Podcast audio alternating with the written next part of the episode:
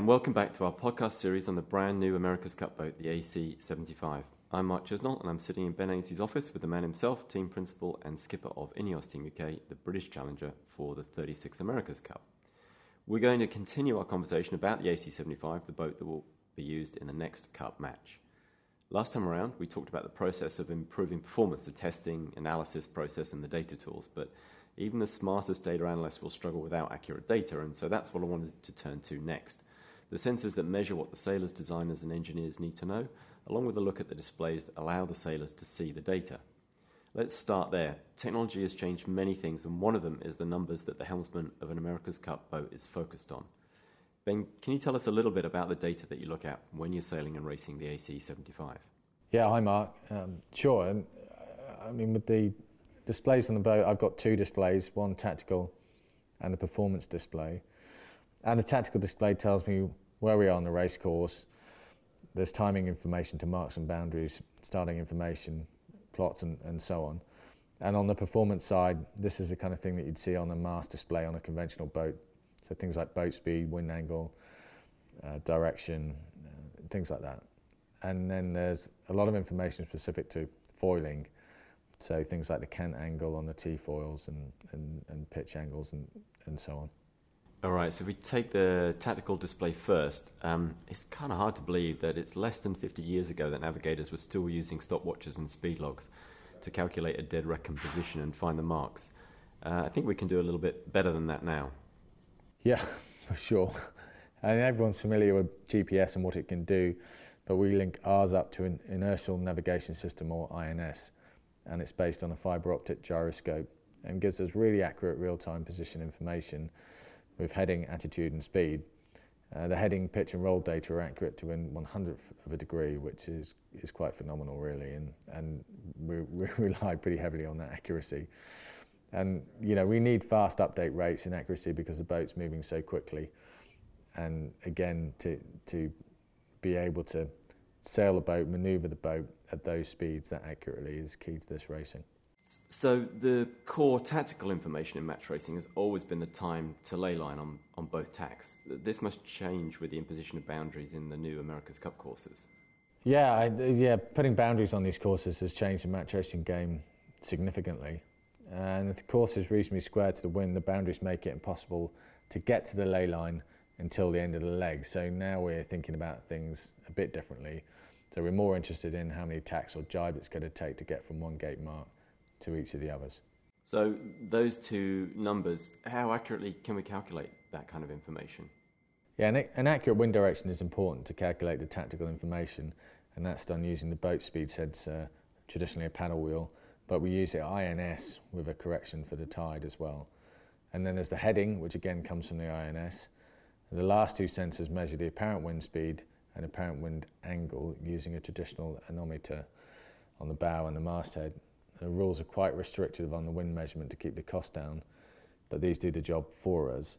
You know, but of course, the wind, as we all know in sailing, is moving around, so there's still that skill of the sailor in, in trying to predict what the wind's going to do and then factor that in to what the data and the displays are telling us. So while you look at the numbers, you've still got to have someone with their eyes up the course. Not everyone's not just head down grinding the whole time. Yeah, a- absolutely. If we just head into that, we could very easily miss a wind shift, and that would completely change our lay lines. And so it's still sailing as we know it, but we just use these these tools, these displays, as a prompt to what might be coming next.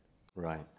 So uh, presumably the, the, the INS data and, and the rest of this stuff is, is also useful on the performance side. Yeah, for sure. I mean, the INS tells us a lot about the accelerations, about the boat's attitude in flight, and how it responds to changes in the flaps and the rudders. And we don't have time to process much of this data whilst we're actually sailing, but it's really useful for the design team as we go through and review the data after sailing. So that data is transferred back to the support boats and to the base in real time. So it's worth running through some of the other sensors used by the design team to, to monitor the boat, both in real time and post processing. Can you, um, can you run through a few of those other sensors? Well, yeah, I mean, I, I can tell you there's a, a, a, ridiculous amount of fibre optics measuring loads all over the boat. And we use some of this out in the water, like the main sheet load, for example, but also the structural team also keep a very close eye on those specific sensors where we, we're worried that, you know, the boat could, be, could get overloaded. and and both so that's happening both whilst we're sailing and then after each session that gets reviewed.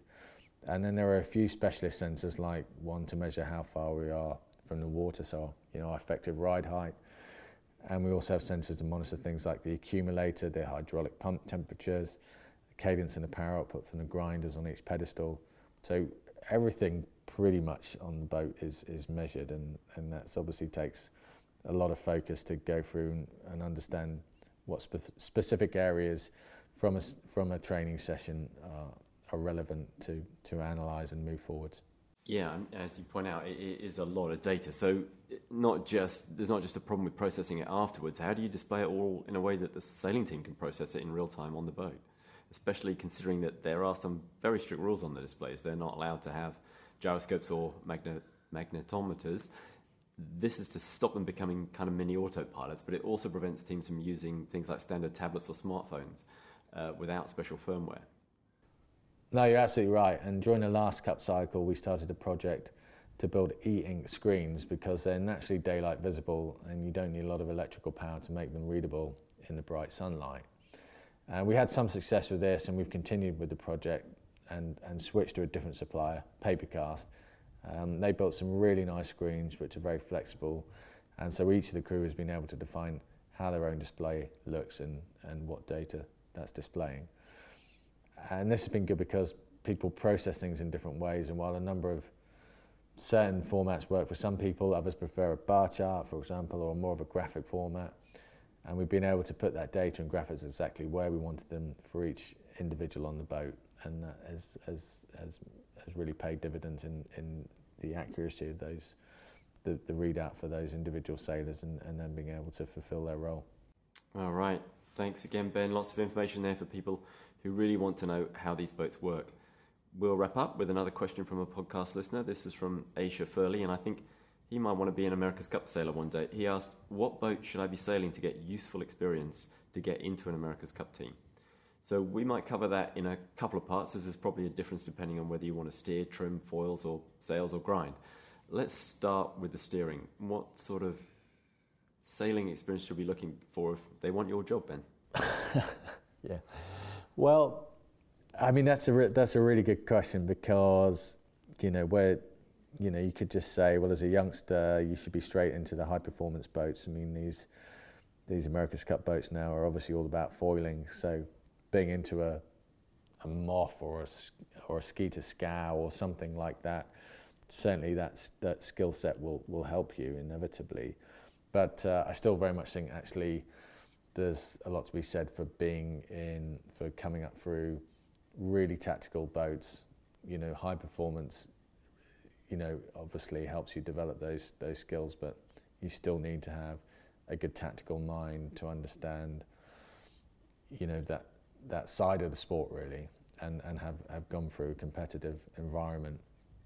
So yeah, I, would say, you know, know, get as much tough racing as you can, particularly in one design classes, and then alongside that, getting out in, in, in the foiling boats, whatever that might be, and and you know, getting used to the, the challenges of, of sailing foiling boats and keeping the boat up on the foil and manoeuvring, and so on.